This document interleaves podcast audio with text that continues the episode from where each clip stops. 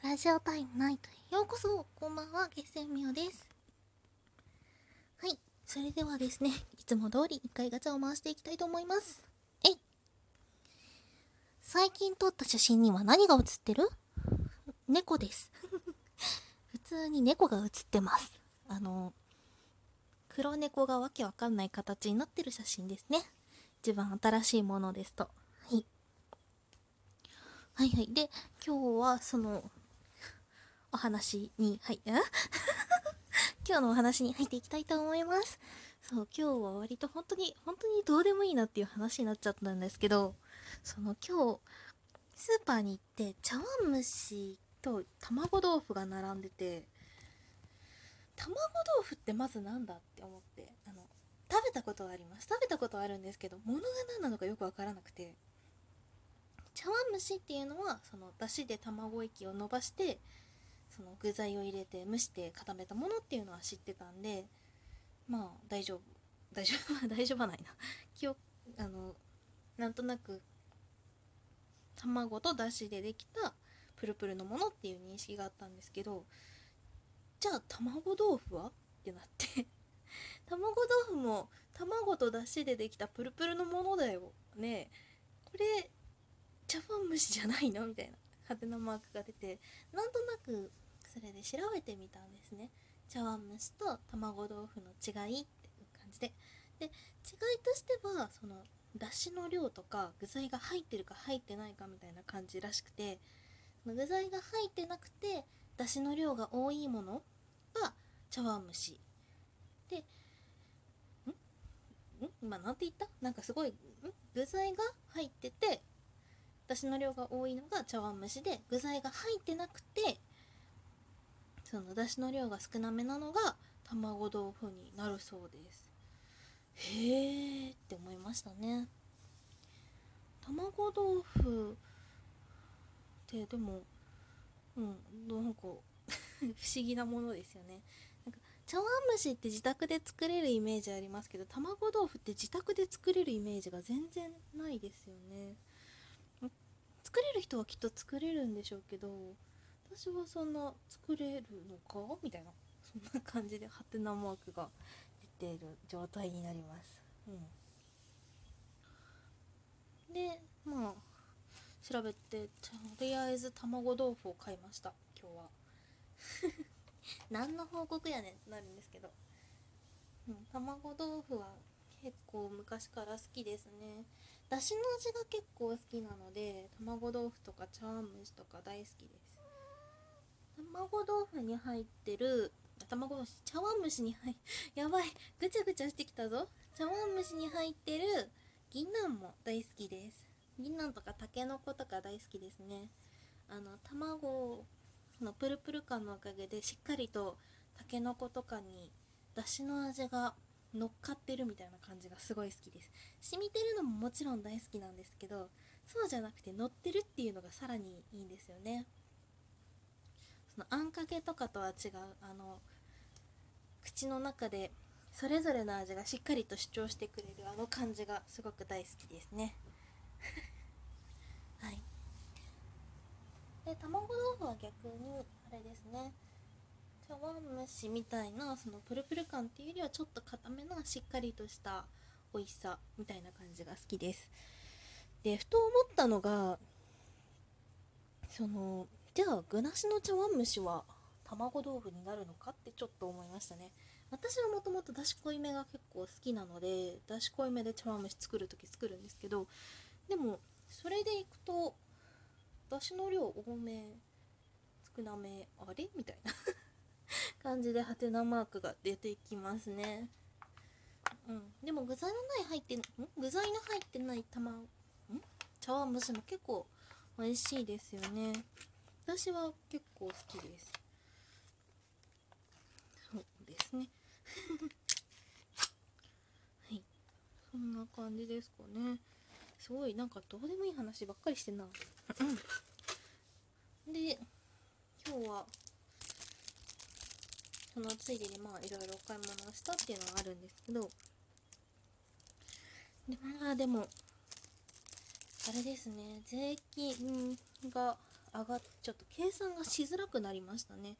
今まで買ってて単純計算その100均とか行くと本当に単純計算で何個買ったから100何個5個買ったからいくらだみたいなそんな感じのがあるあったのがその2個買ったら216円とか3個買ったらなんかみたいなそんなのがあったのがそれが分かれてくるのですごい頭の中でややこしくなるんですね。あとこれが食品なのかその何？食品外なのかっていう判断がちょっと自分で分からなくなってくるっていう部分もありますね。うん。明確明確って食べる部分が20%ん？おも食べる部分にかかってる代金が8割以上だっけ？なんか もう本当にややこしすぎて全然わからないですね。困っちゃいます。あとはそのこれってどうなの？ってちょっと思うのが猫餌とか犬餌ですね。ペットの餌？ペットのご飯ですね。その見方を変えれば、うん、あれって一応食品じゃないですか。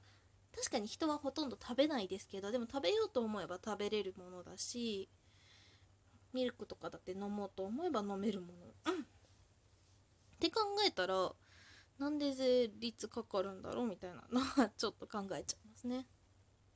うん。うん。ですね。爪研ぎとかなんだろう。おもちゃとかなら税率アップしたって言われても納得がいくんですけどやっぱりペットというはいえ家族ですからどうしても納得いかないって思っちゃう部分はありますね。うん。そうだってすごい極端な話をするとしたら鶏のささみ肉あれがその生ではないんですけど蒸したような状態でその味付けしてないもので猫用って言ってて人間用でサラダチキンとかみたいな感じで売ってるものとかあとは本当に肉の状態で売ってるものとかっていうので値段がもう割値段の割合値段割合ってなんだ？